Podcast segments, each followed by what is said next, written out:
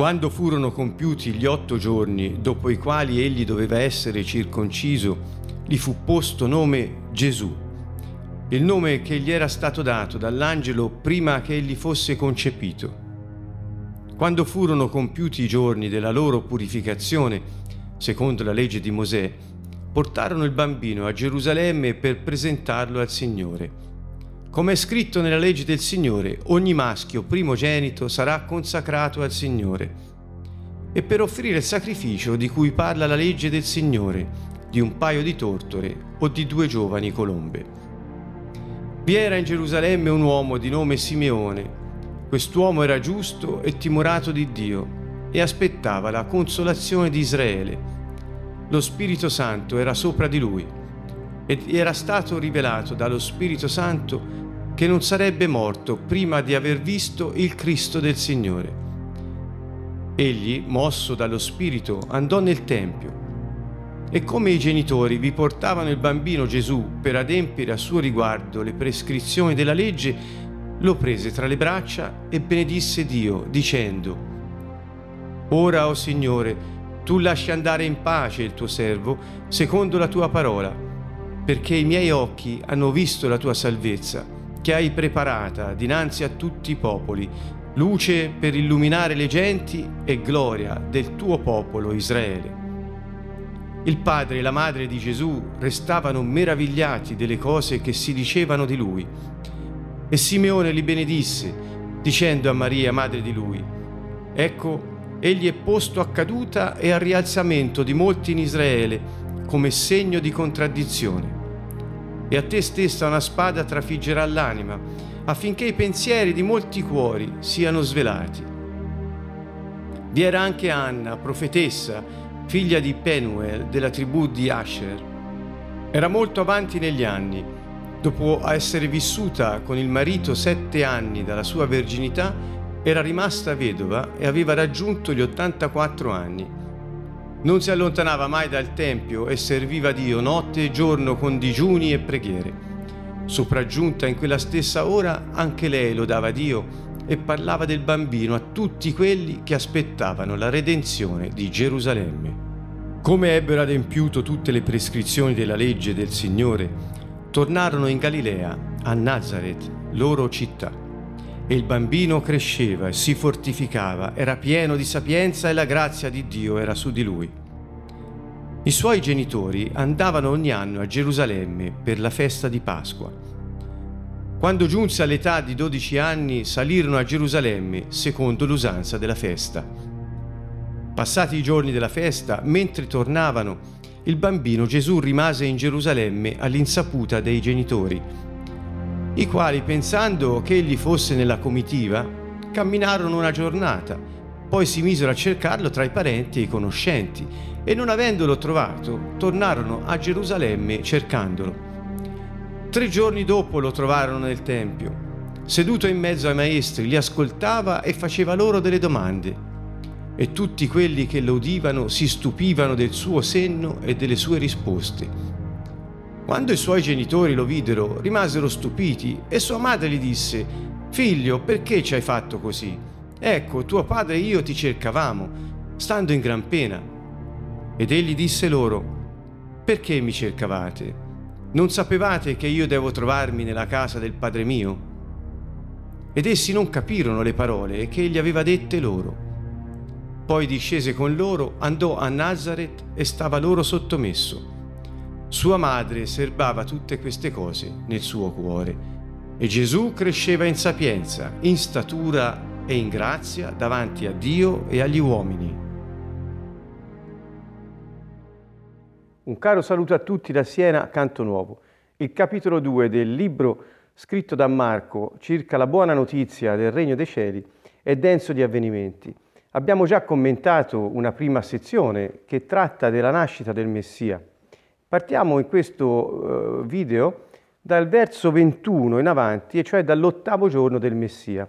Da qui fino alla fine del capitolo Luca narra eh, degli avvenimenti salienti, pochi a dire la verità, rispetto all'arco temporale preso in considerazione, che in qualche modo ci fanno vedere come Gesù, il Messia, sia cresciuto in una famiglia ehm, osservante della Torah, eh, famiglia eh, ebraica, e sia cresciuto come un uomo, ehm, un essere umano soggetto ai suoi genitori che cresceva di età e si fortificava nello spirito.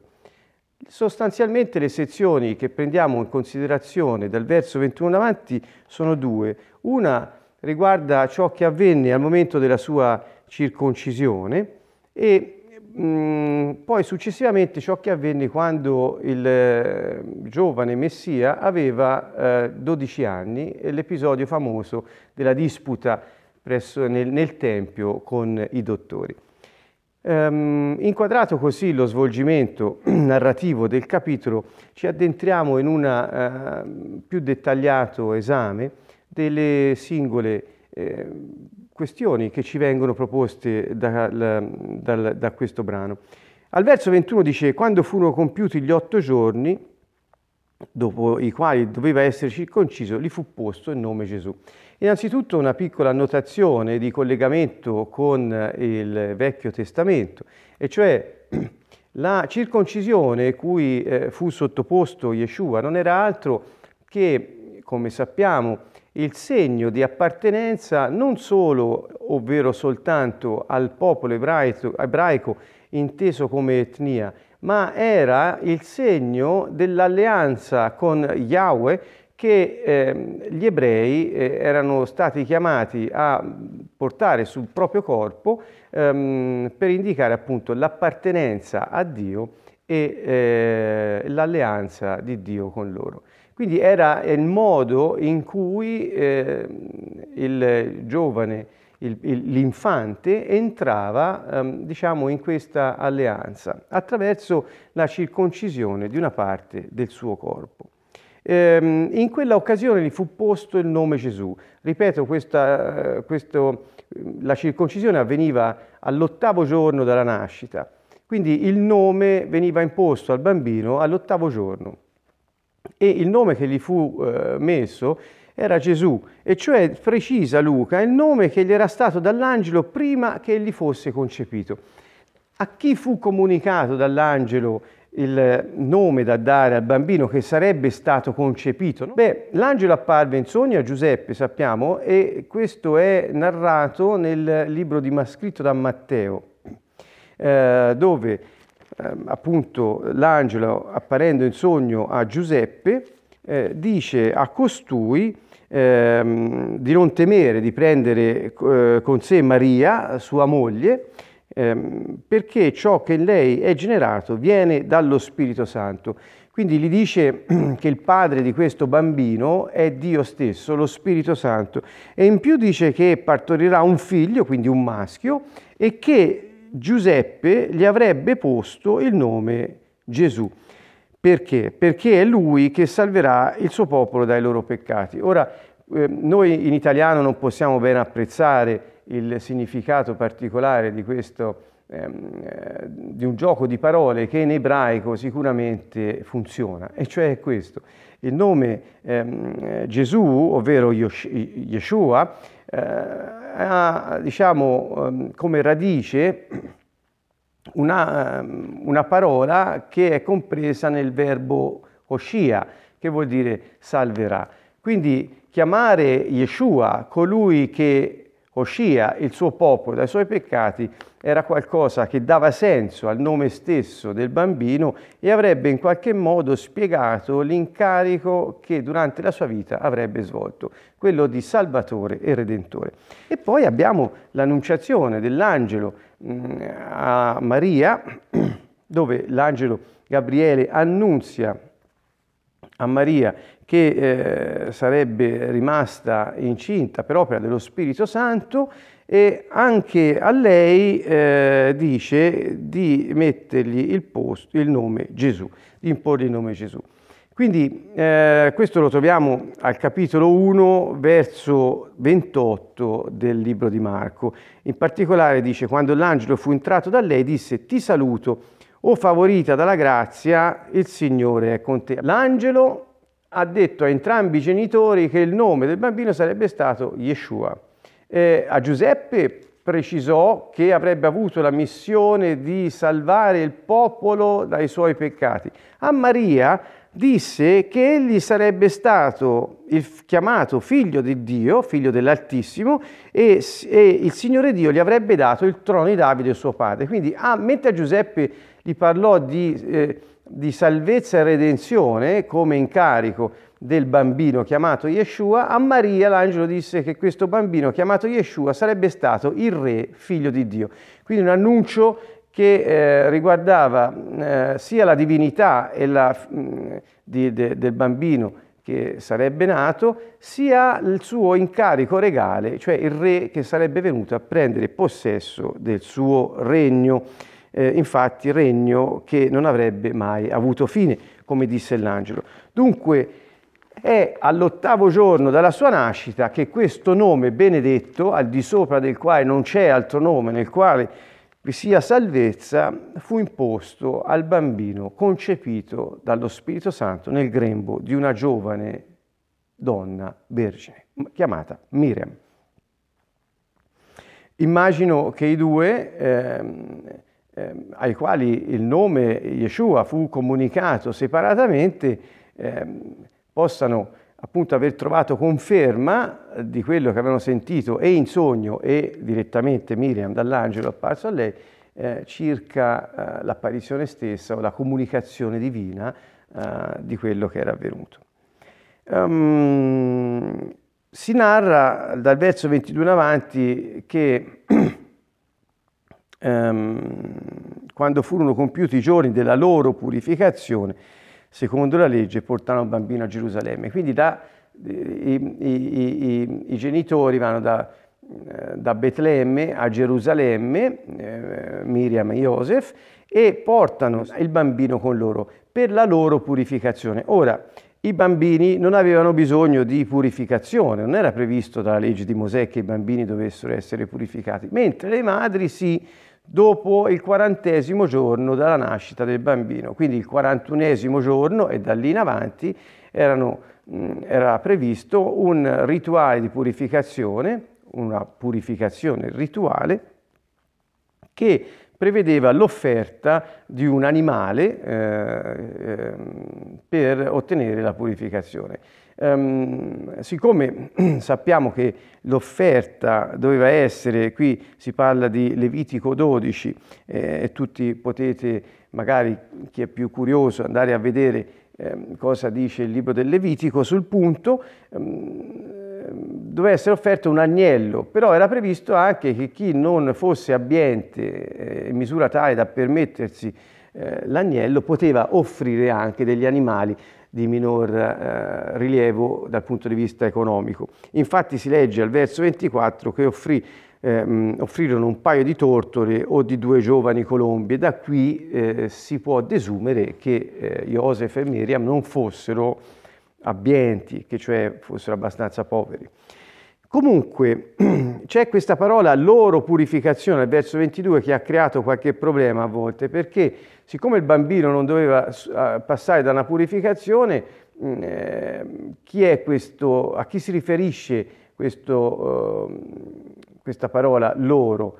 Eh, non a, a, Miriam e Yeshua, ma come alcuni, anzi la maggior parte degli interpreti hanno più volte detto, eh, sicuramente si riferisce a Miriam e Joseph, cioè Giuseppe avrebbe accompagnato Maria al rito della purificazione, desumendo questo da un racconto nel libro degli Atti dove eh, si parla di alcuni che dovevano andare a compiere mh, un rito per, eh, come, mh, nel Tempio e che chi li accompagnava sarebbe andato con loro e con loro avrebbe svolto il rito egli stesso. Quindi da questo si desume che c'era un certo costume che chi doveva purificarsi in certe circostanze potesse essere accompagnato da qualcuno che eh, appunto partecipava al rito. È solo in fondo una curiosità eh, che riguarda una tradizione la riferisco non tanto per l'interesse eh, che desta da un punto di vista spirituale, perché, ma eh, per far capire come Miriam e Joseph fossero strettamente osservanti eh, della Torah, e cioè delle istruzioni che Dio aveva dato a Mosè per il popolo di Israele, e cioè erano persone timorate di Dio ed erano persone che cercavano di osservare quanto Dio aveva prescritto. Quindi l'ambiente familiare, culturale nel quale Yeshua è cresciuto era un ambiente dove eh, il, il, rispetto della parola di Dio era tenuta in massima considerazione e mh, egli stesso ha potuto sicuramente nella sua crescita eh, beneficiare da questo ambiente protetto, da questo ambiente diciamo univoco, non certo doppio né ambiguo. Eh, forse per noi ai tempi di oggi è un insegnamento grande anche questo eh, che riguarda appunto la crescita dei nostri figli. Um, però portarono il bambino a Gerusalemme per presentarlo al Signore. Dunque che cosa vuol dire? Perché lo presentarono al Signore? Non per purificarlo, perché non era richiesto né ce n'era bisogno, bensì diciamo in ossequio a quello che era un altro, eh, un'altra specie di rituale che veniva fatto, e cioè ehm, in base al libro, quello che troviamo in Esodo 3, 13, ehm, il, ehm, il Signore aveva prescritto al, al, popolo che eh, tutti i primogeniti maschi che nascevano eh, erano di sua proprietà, gli appartenevano e che dunque i genitori, se li volevano per loro e per la loro famiglia, piuttosto che lasciarli per il servizio, avrebbero dovuto riscattarli. Questo è scritto espressamente in Esodo 13 al ricordo di quello che accadde in Egitto, quando i primogeniti degli ebrei, degli israeliti, furono risparmiati dal passaggio dell'angelo della morte che colpì invece piuttosto i primogeniti degli egiziani. E quindi in ricordo di questa salvezza che Dio operò a favore dei, dei primogeniti maschi degli ebrei, ehm, così dice il Signore, io mi sono acquistato con questa salvezza e protezione questi figli vostri, ma se la famiglia, i genitori li, li volevano per la famiglia e quindi eh, in sostanza riscattarli, avrebbero dovuto eh, versare una somma simbolica al Tempio. Questo lo troviamo nel verso 23. E anche Yeshua, che è il Redentore, cioè è colui che riscatta il popolo dai suoi peccati, salvandoli, eh, fu eh, redento dal servizio nel Tempio per poter appunto invece servire Dio secondo la missione che gli era stata affidata. Potremmo anche dire non secondo l'ordine levitico, ma secondo l'ordine eh, di Melchisedec. Questo è un riferimento che potremmo fare al carattere sacerdotale ehm, contenuto nell'affermazione di Dio mi appartengono i primogeniti. Um, successivamente dal verso 25 in avanti troviamo uh, la figura di Simeone, quest'uomo vecchio, anziano, che era giusto e timorato di Dio e aspettava la consolazione di Israele. Lo Spirito Santo era su di lui e, ehm, e, lo Spirito Santo gli rivelò che lui non sarebbe morto prima di aver visto il Messia di Yahweh. Ecco, quindi Diciamo che la figura di quest'uomo è per noi un esempio eh, di altissimo valore perché, perché essendo in età avanzata aveva atteso tutta la sua vita che la promessa che lo Spirito Santo gli aveva fatto, che gli aveva rivelato, si potesse avverare, e cioè che avrebbe visto con i suoi occhi il Messia. È commovente eh, riuscire a, a, a, a vedere la perseveranza, la fedeltà di quest'uomo, la sua mitezza, nell'attesa fiduciosa che quel che Dio gli ha promesso lo avrebbe portato a compimento durante la sua vita, come gli aveva detto, nonostante l'incalzare dell'età e degli anni che passavano. Quindi ancora una volta, mosso dallo Spirito Santo, vedete nei versi 25 e 27, tre volte lo Spirito Santo è menzionato nella sua azione su Simeone, una prima volta perché era sopra di lui, una seconda perché gli aveva rivelato la promessa e una terza volta lo muove per portarlo nel Tempio. Come dire che chi è timorato di Dio è, eh, riceve rivelazione dallo Spirito Santo, è potenziato dalla sua presenza e anche viene mosso dallo Spirito Santo per presentarsi nel posto giusto, al momento giusto, secondo quello che Dio ha stabilito. È qualcosa di eccezionale ed è un grande insegnamento per noi. Non solo la sua fedeltà, la sua perseveranza, ma la grande azione dello Spirito Santo che non ci lascerà mai se noi temiamo Lui e rimaniamo fedeli alla parola che ci è stata data, attendendo con fiducia che si realizzi, non ci lascerà mai senza essere al posto giusto, nel momento giusto, con le persone giuste, per vedere la volontà di Dio compiersi nella nostra vita e attraverso di noi per gli altri. Ecco, egli, arrivato nel Tempio, vede il bambino, Gesù, Yeshua, lo prende tra le braccia e benedice Dio. E qui c'è questa, questa sua frase importante, ora, ora eh, Signore, eh, eh, lasci, eh, andare in, lascia andare in pace il tuo servo secondo la tua parola, eh, perché i miei occhi hanno visto la tua salvezza, che in ebraico sarebbe stato Yeshua. E quindi eh, lasciami andare in pace perché ho visto la tua Yeshua, cioè il tuo Yeshua, ho visto il Messia. Eh, la parola Messia è collegata anche qui alla salvezza e che hai preparata dinanzi a tutti i popoli. Qual è questa salvezza? Quindi Dio, dice Simeone, hai preparato questa salvezza davanti a tutti i popoli, non solo per il popolo di Israele, perché sarà luce per illuminare le genti, cioè per rivelare alle genti il tuo piano e la tua persona e gloria del tuo popolo Israele.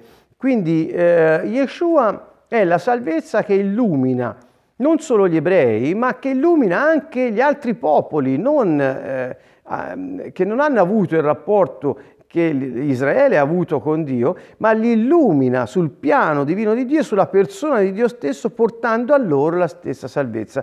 Non è altro che l'adempimento della grande promessa di Dio fatta ad Abramo quando egli stesso disse che Abramo sarebbe diventato padre di una moltitudine di nazioni. Ed è come avviene questo, portando luce a tutte queste nazioni affinché possano conoscere, cioè avere un'intima relazione con Yahweh attraverso Yeshua, il suo figlio, cioè egli stesso che ha preso carne ed è venuto a rivelare il Padre a coloro che attendono la salvezza. Dunque eh, lo stesso Messia non è soltanto luce per le nazioni, per permettergli di poter conoscere Dio, ma è anche la gloria di Israele, e cioè è l'espressione mm, eh, massima di questo popolo che produce il figlio tanto amato, cioè Yeshua. Ecco, in questo senso la interpreterei. E mm, Simeone in queste sue affermazioni non fa altro che riprendere alcune eh, profezie di Isaia. Io le voglio, ve le voglio leggere perché quando si dice che Yeshua, il Messia, è la luce per illuminare i popoli, eh, Simeone mm, riprende Isaia stesso. Guardate, Isaia 42, 6, Isaia 42, 6 dice io, il Signore, ti ho chiamato secondo giustizia, ti prenderò per la mano, ti custodirò, farò di te l'alleanza del popolo, la luce delle nazioni per aprire gli occhi dei ciechi, per far uscire dal carcere i prigionieri e dalle prigioni quelli che abitano nelle tenebre. Sembra di riprendere eh, eh, eh, Isaia 61, che poi è ripreso in Luca 4, quando Yeshua legge nella sinagoga a Nazareth il rotolo di Isaia che gli è stato dato e, e dice che lui è venuto per scarcerare i prigionieri, annunciare la libertà ai prigionieri, dare la vista ai ciechi e tutto il resto che potete leggere dal brano evangelico stesso o Isaia 61, lo ripeto, ma qui è già anticipato. E chi è? A chi sta parlando il Signore? Sta parlando al suo Messia, e cioè sta dicendo farò di te l'alleanza del popolo e la luce delle nazioni. E quindi ecco che nell'alleanza con Israele è promessa anche la luce, la rivelazione di Dio a tutti i non ebrei. E quindi ecco perché anche io che vi sto parlando oggi eh, sono parte di questa grande famiglia di Dio sulla terra. Grazie a questa illuminazione o rivelazione della persona di Dio che lo Spirito Santo ha portato nel mio cuore, così come a tutti coloro che hanno aderito all'invito dello Spirito Santo, pur non essendo ebrei. Bene, Un altro passo è in eh, Isaia 49,6, lo possiamo trovare, anche questo è un'anticipazione di quello che Simeone avrebbe detto, e dice è troppo poco che tu sia mio servo per rialzare le tribù di Giacobbe e per ricondurre gli scampati di Israele. Voglio fare di te la luce delle nazioni, lo strumento della mia salvezza fino all'estremità della terra. Bellissimo, cioè dice tu non sarai soltanto eh, mio servo per il popolo di Israele, ma farò di te lo strumento per raggiungere tutti gli uomini fino all'estremità della terra, sarai la luce per le nazioni. E quindi, detto questo, vediamo che Simeone, riprendendo la profezia di Isaia, dice Dio è veramente fedele perché quello che mi ha promesso, che io avrei visto il Messia, eccolo, lo, eh, lo troviamo, eh, il Messia del Signore, Ecco, era quello che aveva anticipato per bocca di Isaia e nella quale parola io ho creduto fino all'ultimo e oggi lo posso vedere. Perciò, Signore, lascia che il tuo servo a questo punto possa andare in pace, e cioè tornare a casa nelle tue braccia. Questo è un po' il senso delle sue parole. Mm, e, e restarono meravigliati Miriam e Joseph delle parole che si dicevano di lui.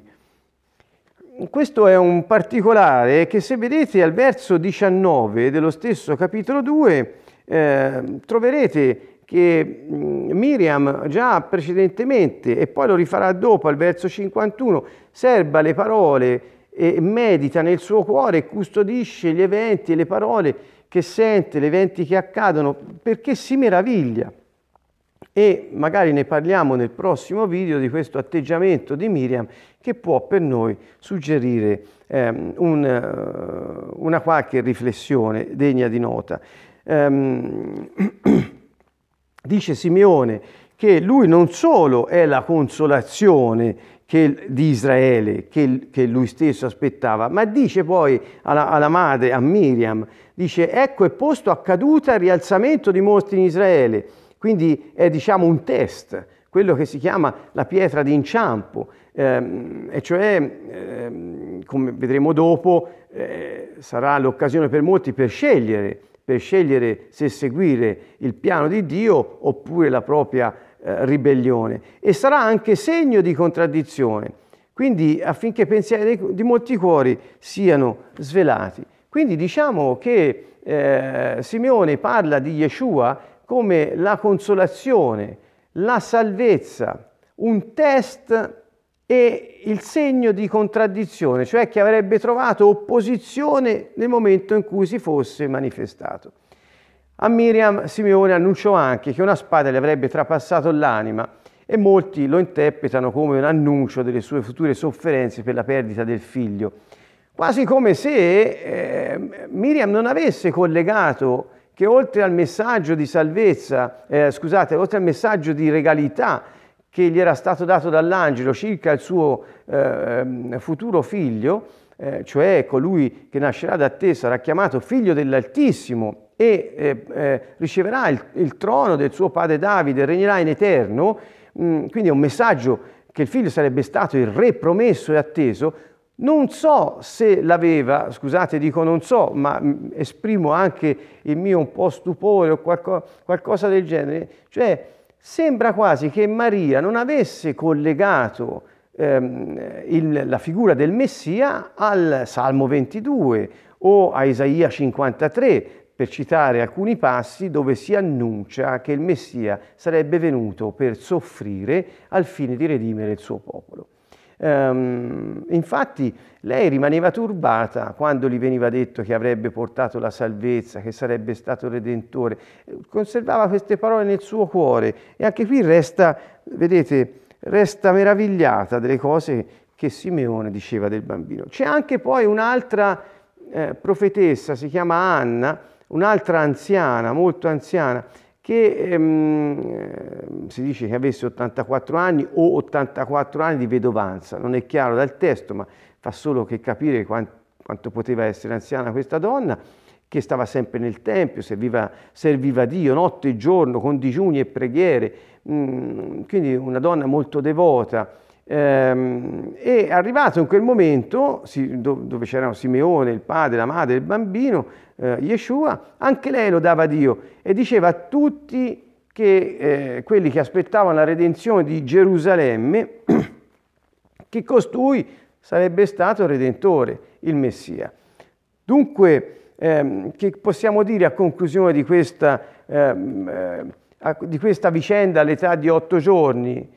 Ehm, che, di cui è stato protagonista Yeshua, Simeone, Miriam, Joseph e Anna, tutti questi personaggi, come nel capitolo 2, Elisabetta, Zaccaria, Giuseppe. Ehm, possiamo dire che appunto fin dalle prime battute questo bambino eh, che all'apparenza veramente uomo, così come in effetti lo era, ma come era stato annunciato Dio che avrebbe regnato in eterno, che aveva preso forma umana, ehm, eh, svolge tutti questi suoi primi giorni di vita eh, come un normale essere umano in una famiglia molto devota e timorata di Dio. L'abbiamo voluto commentare anche con un po' di dettagli, eh, non tutti ovviamente, ma per suscitare la vostra curiosità nel capire che questo Vangelo, questo libro di Luca, veramente ci propone la figura umana del Messia, eh, affinché possiamo non solo apprezzarla nella sua eh, essenza umana, ma anche possiamo sentirla vicino a noi come viatico o come esempio di come un uomo pieno di Spirito Santo possa vivere il suo incarico divino. Eh, Yeshua ovviamente ha avuto un incarico unico nella storia come essere umano, ma noi a sua, ehm, eh, a sua somiglianza siamo chiamati in qualche modo a prolungare, ad essere il prolungamento della sua missione, perché il suo Spirito è venuto a dimorare in noi che abbiamo accolto la sua salvezza. Egli ci ha liberati perché noi potessimo, nella santità che ci è offerta attraverso la nuova natura e la vita eterna, compiere eh, grandi, le grandi opere, le buone opere che Dio aveva preparato per noi perché le facessimo. Una volta adempiute tutte le prescrizioni della legge del Signore, eh, Joseph, Miriam e Yeshua tornarono a Nazareth, la loro città. Quindi da Betlemme erano andati a Gerusalemme e da Gerusalemme tornano a Nazareth. Un viaggio piuttosto lungo. Intanto il verso 40 ci dice che il bambino cresceva e si fortificava, era pieno di sapienza e la grazia di Dio era su di lui. E cioè dice cresceva, naturalmente di età, perché sulla vita eh, dei primi anni, eh, dei primi 30 anni di Yeshua, ben poco sappiamo. Sappiamo della sua nascita, dell'episodio a, a otto giorni alla circoncisione e poi sappiamo di quell'episodio nel tempo di cui parlerò ora, quando aveva 12 anni, ma nient'altro ci è detto. Perché? Perché il Vangelo, cioè il libro scritto eh, da Luca, come gli altri, di Matteo, di Marco e di Giovanni non sono biografie eh, del Messia, ma contengono il messaggio perché chiunque credendo possa avere la vita eterna. Quindi lo scopo eh, di questi libri che commentiamo eh, non è quello di dare una biografia dettagliata e precisa. Eh, il bambino si cresceva, era pieno di sapienza e di grazia. La sapienza naturalmente è quella sapienza che viene dal cielo, la sapienza che viene da Dio, che era su di lui, così come la grazia di Dio era su di lui. Questo fa pensare, in una eh, riflessione che offro, che in realtà quelle, eh, gli attributi divini che erano in lui, in quanto vero Dio, si manifestavano come virtù umane e questa, questa sapienza divina che era in lui eh, si, si manifestava come virtù umana di sapienza che aveva bisogno però, in quanto virtù umana, attraverso la umanità del Signore Yeshua, aveva bisogno della grazia di Dio per poter essere eh, vissuta. Cioè, se la sapienza è il come vivere, cioè sapere come applicare gli insegnamenti di Dio alla nostra vita, Così occorre quella grazia, quel favore di Dio, quella potenza che Dio ci dà dentro di poter vivere ciò che Egli stesso ci ha comunicato come sua sapienza. E questo faceva Yeshua eh, nella sua eh, infanzia. All'età di 12 anni i suoi tornano a Gerusalemme, forse ci sono tornati, dice, come tutti gli anni. Um, quindi non solo questa volta, ma qui è narrato questo episodio. Dove tornavano? A Gerusalemme. Per quale motivo? Per le feste, diremmo oggi noi, comandate, e cioè tre, quelle tre feste annuali eh, le, durante le quali era prescritto il pellegrinaggio a Gerusalemme. Uno di questi era la Pasqua, l'altra era Pentecoste e poi la festa dei tabernacoli o Shavuot che c'è nel, nella stagione autunnale. Ebbene, um, a Pasqua, per la festa di Pasqua, a Pesach, che era il 14 di Nisan di ogni anno, i suoi genitori vanno a Gerusalemme, Yeshua è con loro e ehm, diciamo dopo la festa, nel tornare a casa con la carovana, probabilmente eh, la famiglia che era venuta da Nazare tutti insieme tornano a casa ma non trovano eh, il bambino. Cioè, eh, come leggiamo, Yeshua era rimasto a Gerusalemme all'insaputa dei genitori e eh, mentre loro pensavano fosse nella comitiva, ehm, dopo un giorno si misero a cercarlo e per tre giorni lo cercarono e non riuscivano a trovarlo. Poi possiamo immaginare la preoccupazione fino alla disperazione di questi due genitori che cercano il giovane figlio.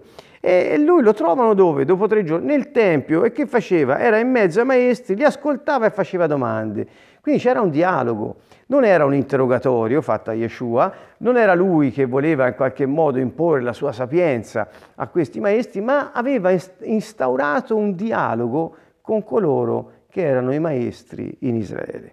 Ed è qualcosa di eccezionale che ci fa vedere questo spaccato della vita di Yeshua, che già a quell'età aveva la sapienza di reggere un dialogo con i rabbi del tempo. E chi lo udiva si stupiva del suo senno, della sua sapienza, delle sue risposte.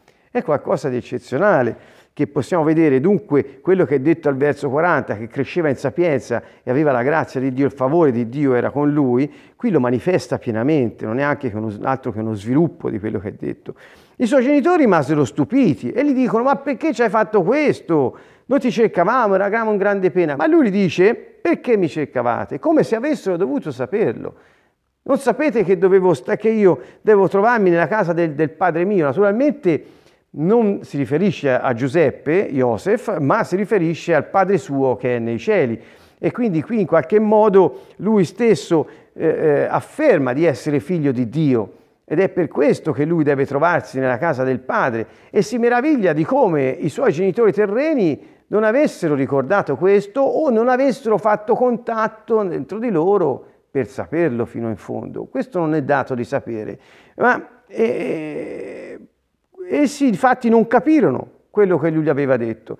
E mi viene da pensare, ma è una riflessione che offro ed è tutta mia, soltanto come spunto anche per chi ascolta queste mie parole, sembra quasi che Miriam soprattutto, ma anche Joseph, non abbiano ben capito quello che era loro successo, ovvero questa figura umana e divina al contempo eh, che eh, cresceva questa figura, scusate, questo figlio, che era un figlio, un essere umano a tutti gli effetti, ma che era anche Dio, perché in eterno avrebbe regnato ed era il figlio di Dio che era venuto a manifestarsi in forma umana. Insomma, non riuscivano, io credo, dalle parole che leggo, a mettere bene insieme le cose, cioè non capivano bene. Infatti al verso 19 del capitolo 2 dice Maria alle parole dei pastori che gli dicevano guarda gli angeli ci hanno detto che lui è il Salvatore, è il Messia, è il Signore, cioè è Dio che si è fatto uomo ed è venuto a redimere il popolo per diventare il Re. E, e, e non capiva e Maria serbava queste cose, le meditava nel suo cuore e qui ancora dice si, si agitano, rimproverano addirittura il bambino che dopo quelle parole che lui dice, dice la madre serbava tutte queste cose nel suo cuore eh, così come rimase turbata l'annuncio dell'angelo. Insomma, sembra di capire che pur avendo saputo delle cose per essere state annunciate rivelate in modo soprannaturale, quando poi vengono svolte nella vita attraverso gli anni, e qui si parla eh, di 12 anni ormai, 12 anni prima, c'è qualcosa quasi che non connette. Forse che la grande preoccupazione di aver perso il figlio perché non lo trovavano abbia oscurato anche il ricordo della rivelazione divina che avevano avuto. O forse, come ripeto, ehm, non avevano ben collegato eh, il, il, il, bambino che cresceva umanamente tra, in mezzo alla loro famiglia con Dio stesso che in figura umana era venuto a riprendere il regno e portarlo agli uomini. È qualcosa di misterioso e possiamo solo immaginare che cosa voglia dire. L'insegnamento che posso trarre, almeno per me, e lo offro un po' a tutti, è questo, che quando siamo eh, affannati e preoccupati, eh, nonostante la rivelazione eh, che abbiamo avuto da Dio e la parola che ci è stata data, rischiamo anche di scordarci o di non connettere e di non capire i segni dei tempi o quello che Dio sta facendo sotto i nostri occhi. Eh, offro a tutti questa eh, riflessione, anche perché Yeshua più volte ha detto non state in ansia, non, non, non vi preoccupate per la vostra vita, eh, perché il Padre sa di cosa avete bisogno. Concludo dicendo che al verso 52 è ripetuto per la seconda volta e Yeshua cresceva in sapienza, in statura e in grazia, non solo davanti agli uomini ma anche davanti a Dio e viceversa. Questo è un verso di chiusura che riprende il verso 40 che abbiamo già commentata, e cioè che cosa sta dicendo? Non solo cresceva negli attributi divini, ma in questi attributi divini manifestati nelle virtù umane. Ed è qualcosa che veramente ci fa pensare che appunto questa grazia, eh, questo favore di Dio eh, che in lui eh, si vedeva chiaramente, attraverso le virtù umane che andava sviluppando, gli, gli apriva la, la, la porta e il favore anche presso gli uomini in mezzo ai quali viveva. Con questa affermazione del verso 52, capitolo 2 del libro scritto da Luca, vi salutiamo, augurando a tutti di crescere in sapienza, in età e in grazia davanti a Dio e agli uomini. Canto nuovo Siena, un caro saluto a tutti.